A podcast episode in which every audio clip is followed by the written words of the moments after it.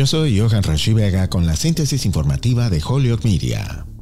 En medio de un aumento de la retórica de odio y la violencia, el presidente Joe Biden formó el lunes un nuevo grupo interinstitucional para desarrollar una estrategia nacional para combatir el antisemitismo, anunció la Casa Blanca. La acción llega en un momento en que prominentes figuras públicas están difundiendo vitriolo antijudío. Dirigido por los consejos de Política Nacional y Seguridad Nacional de la Casa Blanca, el nuevo grupo consultará con líderes comunitarios, funcionarios gubernamentales, legisladores y activistas mientras redacta una estrategia nacional para afrontar el antisemitismo y la negación del holocausto. La acción sigue al compromiso público de Biden de sanar el alma de la nación después de ver grupos de odio marchando en Charlottesville, Virginia con antorchas y esvásticas en 2017, un episodio que impulsó su carrera por la Casa Blanca.